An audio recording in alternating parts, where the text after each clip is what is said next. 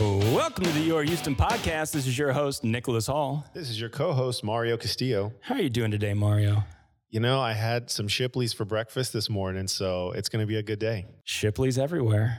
Uh, I, I've heard they've got good coffee and kolaches. And donuts. You can't forget the donuts. Well, you know how I am with sugar.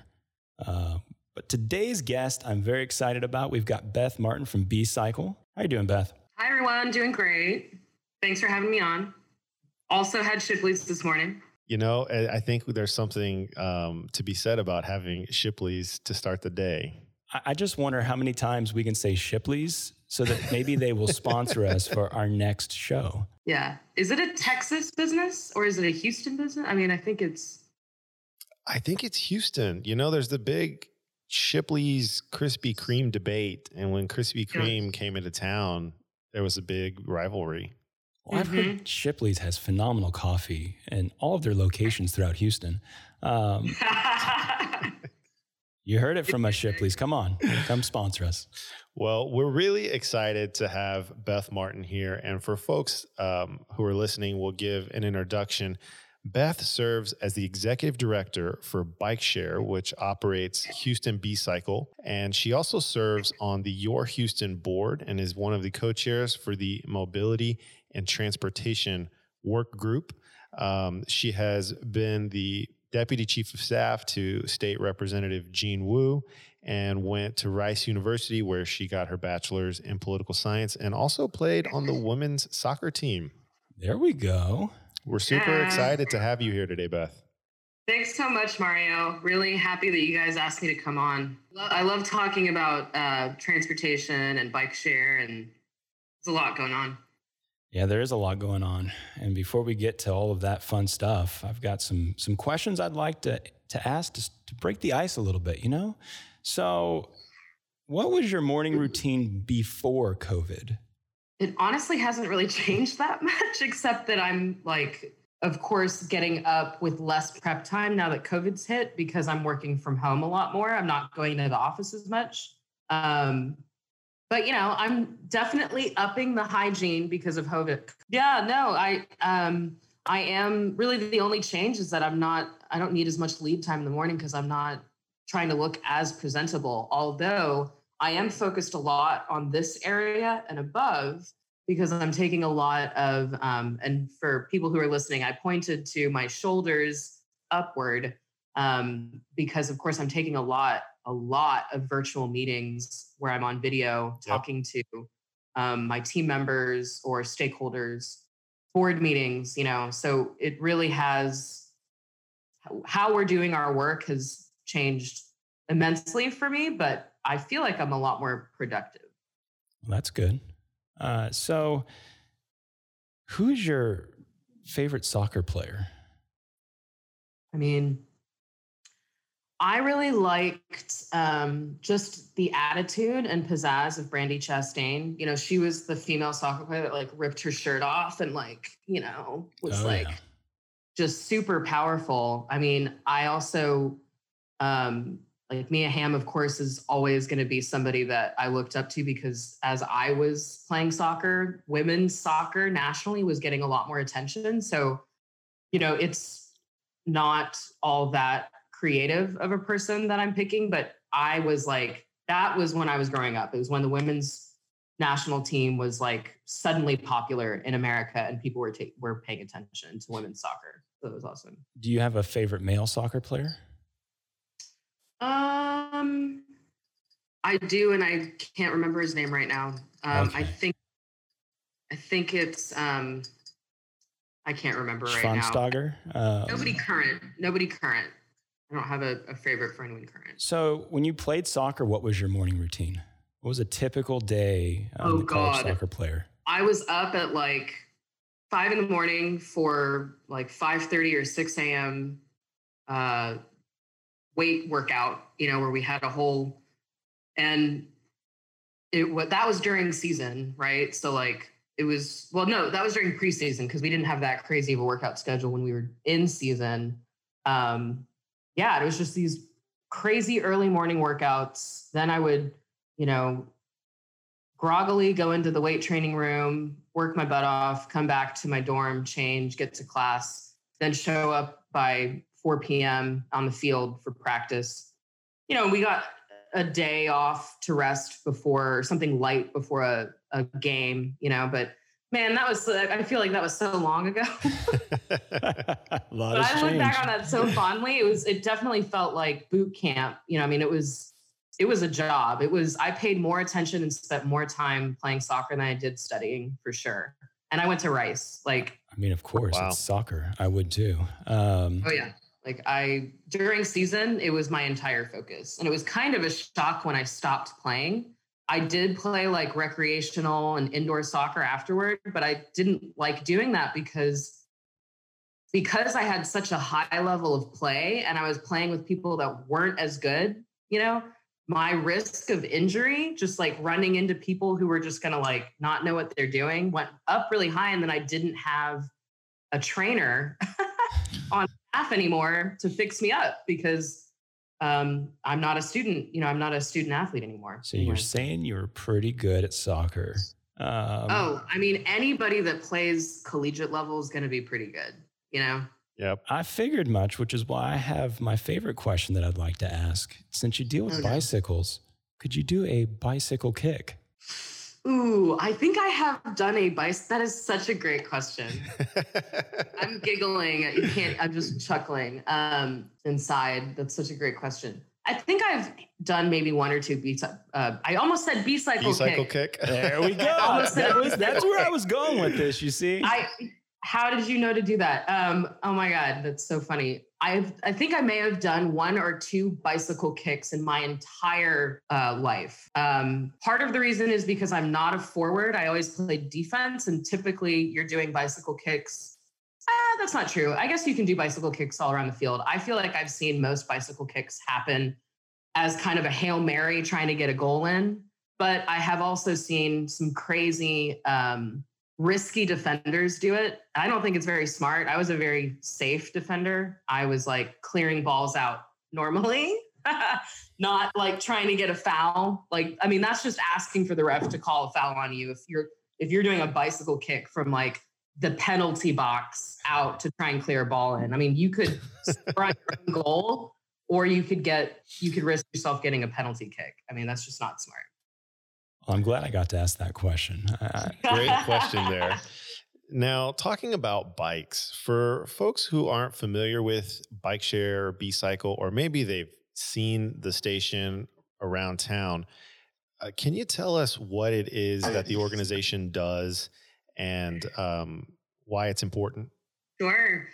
So, um, bike share is a public transportation system where there and there's different types of of kind of bike share or micromobility. Houston B Cycle is a dock-based system, which means that there are stations throughout the city that have um, docks that fit bikes into them. And so we right now have 111 stations situated throughout Houston, mostly in the central area, uh, the central Houston area. And the size of these stations range from, I think our smallest is seven, and we really don't have many of those. So they fit seven bikes in. And I think our largest one, maybe 33, um, and situated at uh, probably the University of Houston campus. I think we have one of our largest stations at Rice University, actually. Um, and they're just they're like I said, you know, I've, I've already called out a couple points of interest in Houston, but they're at some of the most popular places that you want to go and visit in Houston as a resident, as a visitor. One of our most popular stations is at Sabine Bridge, which is along the um, Buffalo Bayou. Yeah, Yep. it's along Buffalo Bayou. Um, Eleanor Tinsley Park is a park, a very popular park that's also along Buffalo Bayou. We have a station there as well. Um, we have two stations in Memorial Park. We have most of our, like, I would say the highest number of stations in a given area are in downtown because that's a very dense area. We have three around Discovery Green. So the, the point is that you put stations throughout a city and people ride a bike, check out from one station, they can return it to the same one, or they can take it to any other of the 110 stations in the system. What's it cost? What's a typical ride cost? Yeah, so there are kind of two different types of riders. We have members that pay either an annual or monthly rate, and the annual rate is $79 a month and a month, uh, sorry, $79 a year, and the monthly rate is $13 a month. And when you're a member, you get unlimited hour long trips. So, what that means is you can take a bike out and use it for 59 minutes and then check it back into a station. You don't pay anything extra. And you can you can check another bike out and ride it for another 59 minutes, right? So that's what we mean by unlimited trips. You can take unlimited 60 minute trips. If you exceed those 60 minutes as a member or as a casual rider, and I'll talk about that in a second, you there is an overage fee. So there's a $3 per 30 minute overage fee that starts being charged to you. And the reason for that is we want people to remember this these are public bikes. They need to be returned to the system. That they're it's different from, you know, they're very similar in a way to a traditional renting a bike, you know, a rental bike, a bike rental service. Right. But really meant to like continue to float throughout the system and be used by multiple people um, for transportation and, of course, for recreation. So the other type of user is a walk up user or a more casual user. That person is paying $3 in tax when they go, they walk up to a station and they can use their credit card at a station kiosk and they can check out a bike and they get 30 minutes of ride time. If they go beyond the 30 minutes of ride time, they start to get an overage fee for every additional 30 minutes they're keeping the bike out. So we really encourage people becoming a member. If you're going to be using bike share all the time, become a member. I mean, $13 a month, $79 a year, and you get unlimited trips. That's amazing. And it's one of the most affordable pricing structures um, out there. Our, our casual walk up rider, the $3 per 30 minute rider, that's also pretty uh, affordable when you look at other um, walk up pricing structures comparably. That's good stuff. Um, so, with COVID, have you seen an increase or decrease in ridership? It's been crazy. Um, this, I think, the silver lining of the pandemic has been people seeking outdoor activities and ways of moving about the city safely because they either don't feel comfortable um, using traditional forms of public transportation like a bus and, and the rail. Um, we've seen way less cars on the road because people are working remotely and they, they don't have to go into work. And because there are more people staying at home than normal, they want way they want activities and things to do. Um, so we have absolutely seen uh, a an increase in our ridership, and it, it, it went beyond what we predicted. We could never have known this would have happened in the pandemic.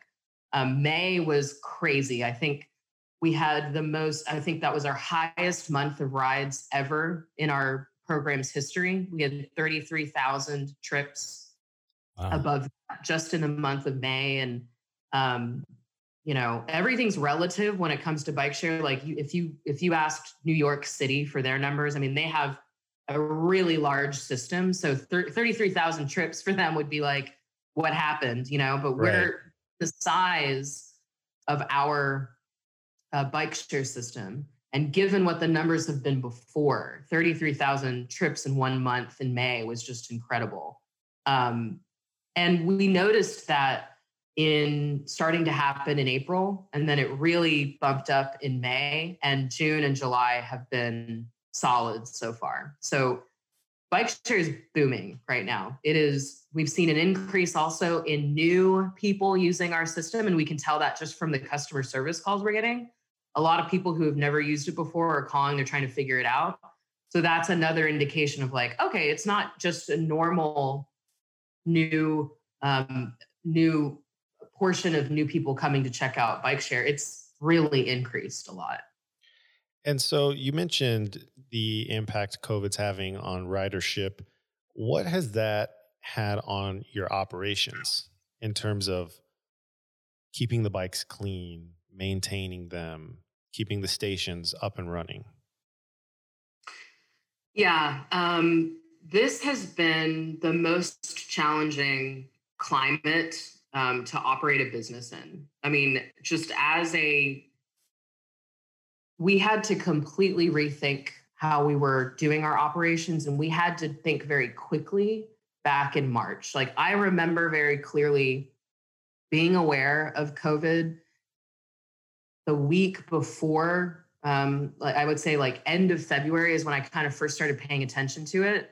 Then I remember very distinctly the mayor's um, press announcement where he was canceling the rodeo. And that was when I was like, oh crap, things are like, things are serious. If he's going to cancel this, one of the largest rodeos in the world, like the largest charity rodeo in the world is being canceled, they wouldn't make that decision lightly. So that was when I was like, we have to think about how we're keeping our staff safe. Do we shut down? Do we keep going? Like what? And that was when we had to be really nimble about it. So in those first couple weeks, we bought and we we bought as much disinfecting kind of household disinfecting stuff we could get our hands on. We tried to purchase, you know, cleaning products from Amazon. Everything was kind of out. It was very stressful and it was very inefficient because we were essentially we we have a normal routine of cleaning our equipments right that was just pre pre pandemic that was something we always did anytime a bike came through the shop was getting hosed down like so that was normal but we had to add a layer an extra layer of like disinfection and like protocols that would protect our staff so from the beginning of March, we have really evolved our protocols, right, to keep up with the CDC recommendations. So it started out with all these ridiculous cleaning products. Then it turned into, you know, let's make sure that we're staggering our work shift and changing how people are working in the office together. People were sent home, you know. And then we got our hands on a, a solution called Vital Oxide, which really made cleaning our equipment and disinfecting our equipment really efficient. And we hired contract workers to add an extra layer of spraying down our equipment in the field. Um, and of course, our mechanics in the shop were using disinfecting um, solutions in the shop every time they touched a bike. Of course, what that's done, think about it. You have ridership increasing you have operations now kind of slowing down because of all of these extra steps and extra measures. So we have seen a kind of we, we've been struggling and have been very challenged with keeping our operations running as smoothly as it has pre-COVID. That has absolutely been um, a major challenge. And my team, my uh, team of mechanics and field tech- technicians, really really everyone that works for for this nonprofit for Houston Bike Share has been working incredibly hard this entire pandemic. Um, and it's not been easy. You know, this is, I think it's hard on everybody. It's a stressful situation. But the good news is people are seeking out bike share. The tough news is that it, we got to, we've got to adjust, we've got to grow. So, yeah, we've also hired, and we're currently hiring uh, contract mechanics. So send people our way because like we have so much work to be done. Um, again, because bike share is is gaining a lot of momentum right now, which is a good thing. Yeah, I think that's that's a great thing. If you're out there and you're listening and looking for work, um, you know there are people that are hiring. So, and I also appreciate the top. I think this is a, a really good positive topic for what we're dealing with in COVID. Is that we're seeing people actually accessing different modes of transportation and, and otherwise experiencing Houston, the city in and of itself, in a different way. There are people that may not actually feel comfortable out there riding a bicycle. However, with the reduction in traffic, perhaps they felt like, you know what, it's worth a shot, or I'd like to try something new. Um, so I'm just curious if these bikes go outside of a perimeter or outside of a certain distance from the station, is there a limitation? Like, does it automatically lock up, or how do you keep bikes from being stolen? So, what you're thinking of, Nick, are dockless vehicles, dockless micromobility bikes or scooters, because that like perimeter thing that you asked about is when um, those are free floating. Since our bikes lock and dock into a station, if you check it out, you put your credit card down and it's tied to you. We know who checked out the bike. And if you keep that bike out, you're accruing charges on your card. So we do, we are challenged in every bike share business is, I think, whether it's dockless or dock based, with vehicles going missing, with um, you know, bikes and scooters going missing. Um, we have a pretty great process with our local law enforcement. We, we make sure that we build relationships with um, not just Houston Police Department, but also the management districts and TIRZs that have their own little um, patrol officers, right? That um, do patrol the streets and they're focused on graffiti, you know, gra- graffiti abatement and stuff like that. So we keep a running list of the type of the bikes that have been overdue or gone missing, and um, but only some of our bikes have a GPS tracking device, not the, the, the large majority of them do not. They have an RFID chip in them, which basically communicates with the kiosk and it tells us, you know, the bike ID number that was docked into the station, right? And so, of course, when the user checks out that bike, they are affiliated with that bike number. We know who last had it, right? So then we'll call that person and figure out, you know, where's our bike. Um, what I will say that is exciting news is that um, the the bikes that have the GPS tracker have been electric bikes that have been in our system that we piloted.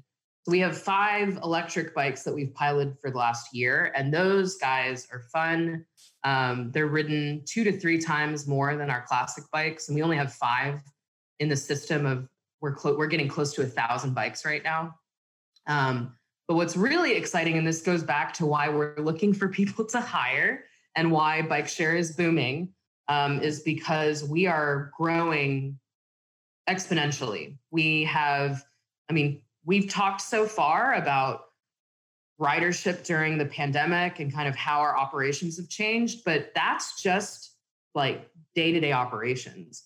We have a whole set of strategic projects that are going to grow that we're working on right now to grow the system from 111 stations right now to 160. We're also still getting through our, our federal grant, which is going to add another 20 stations um, to the system by the end of the year. Yeah, so we have been working like crazy and we've been meeting with management districts and TIRZs and council members and people are excited about the work that they're doing and we're definitely seeing the funding commitment.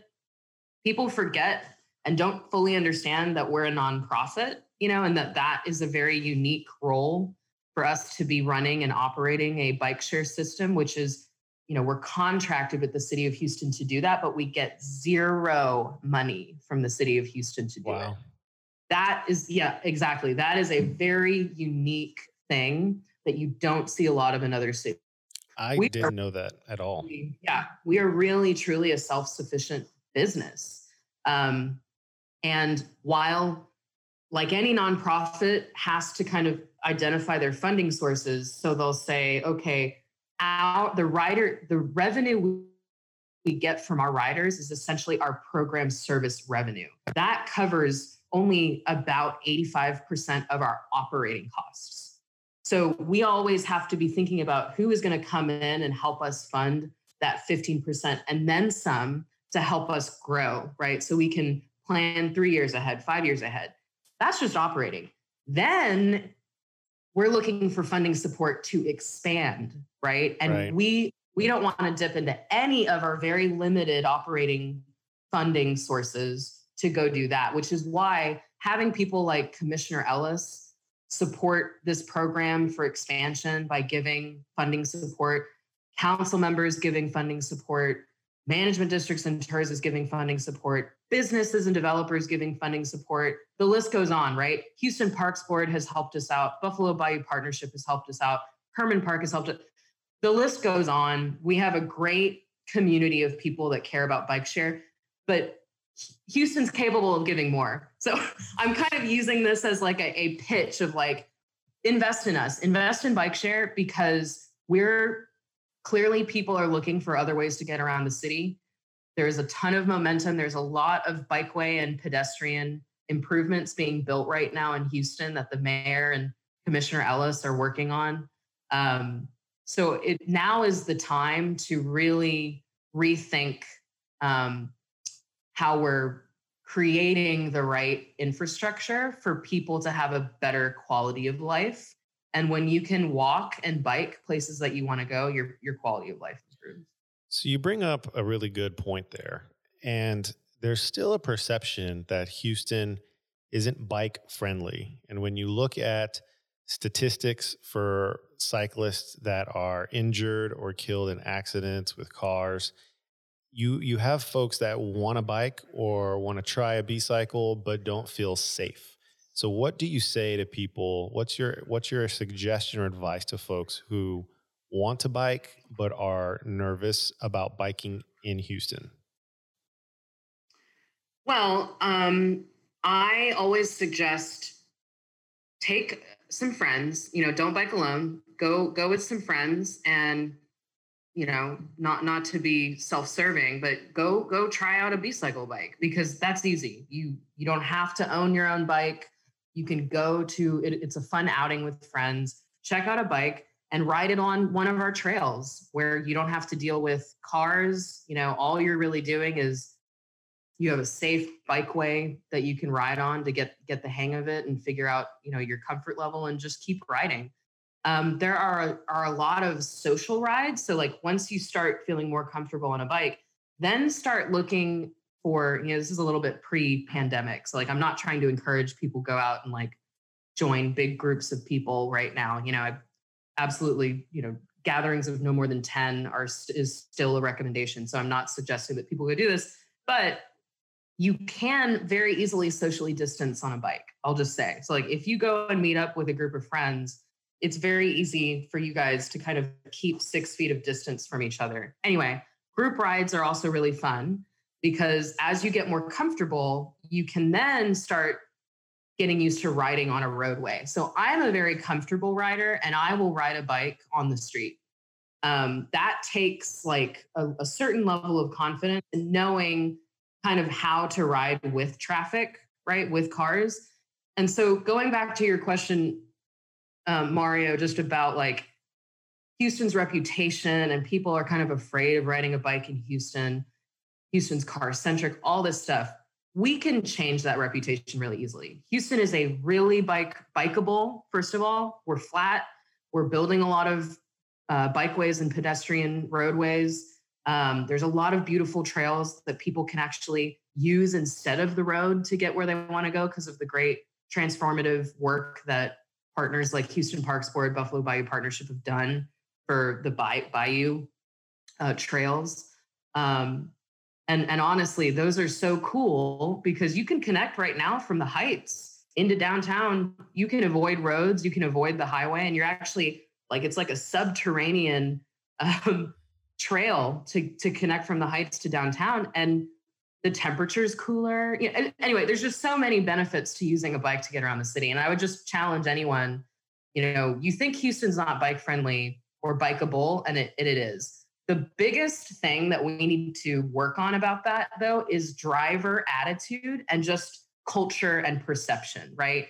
That gets changed when more and more people decide to use a bike to get around yeah, I would agree. I mean, biking in Houston, if not on a bike way or bike path, is definitely something that, you know, you, you have to have some skills um, and be very aware. Uh, so, but there are a couple, Nick. There's a couple. Um, let me just add. There's a couple protected bikeways that have just been built that are in the roadway that are beautiful. They're protected, so oh, yeah. people ride. Yeah. So uh, there's a north south um, green lane right now that passes right by uh, near Discovery Green and Phoenicia downtown that has the armadillos. That extends up to Hardy and Elysian. There's another one now that's being put that's been put in that's running east to west that crosses through Midtown. There's the Lamar bike lane that's already in there that's protected. So we're we're building it, and the more that people use those corridors, you know, the better. The more that drivers see people on bikes um, biking, will will change that perception. Yeah, it's behavioral modification. I mean, that's what I was going towards is that, you know, people think of it in a certain, you know, context. And I think that's where these new experiences, getting out there, seeing different parts of the city, really seeing that, you know, with walkable places and everything else that we've done on an advocacy basis, um, you know, the future is looking really good for for other ways of, of you know, getting around Houston.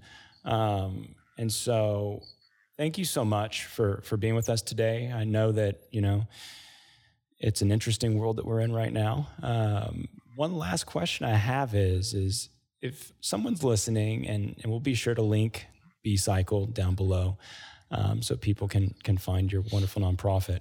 Um, but if they're listening and they're trying to find ways to get involved, um, why did you get involved with Your Houston, and how can someone really get involved and make a difference? Yeah, I think that you know what I can only speak kind of for what led me to wanting to be so involved. And, you know, I, I think it, it grew out of what I was interested in, right? Is like, and I think everybody cares about something in going on in your community um, and in the city and locally. And I really believe in like politics is local, like what you can do, and everything's political. So there's so much that you can do to change and improve the world immediately around you. And there's so many awesome organizations in Houston that you can explore and get to know better to do that. Because I was interested in politics, I graduated, you know, from college, was focused on that. I when that happened, 2008 a presidential election was going on, so things just piqued my interest and led me there. Uh, so your Houston, I'm involved in because it's been what I've been interested in. Is like, what are the political vehicles um, and entities that I can get to know better and get involved with so that I can here have a pulse on what's going on, right? Offer my own insight and input and work with others to see positive change happen in the world. That I think is the key. And so, what you can expect if you do get involved is you're going to feel very purpose driven. It's going to be very meaningful and you're going to be more connected to the world around you. And I think all of those are I mean, your life is going to improve from that. You know, I think pandemic the pandemic has really shown us that we can connect and still um, the world goes on. You know, and there's ways of connecting and still um, protesting and demonstrating and getting involved and paying attention to what's going on in the world. And I think it's more to, more critical now than ever. Well, Beth, we really appreciate your time today to discuss these issues uh, and if you're just tuning in, Beth is the executive director for B Cycle Houston, and uh, they are booming right now with ridership. Uh, they are also hiring, and they could use financial support to grow and expand the stations throughout the city. Uh, we really appreciate your time today. Thank you guys so much. I really appreciate it. Thank you, Beth. Safe riding.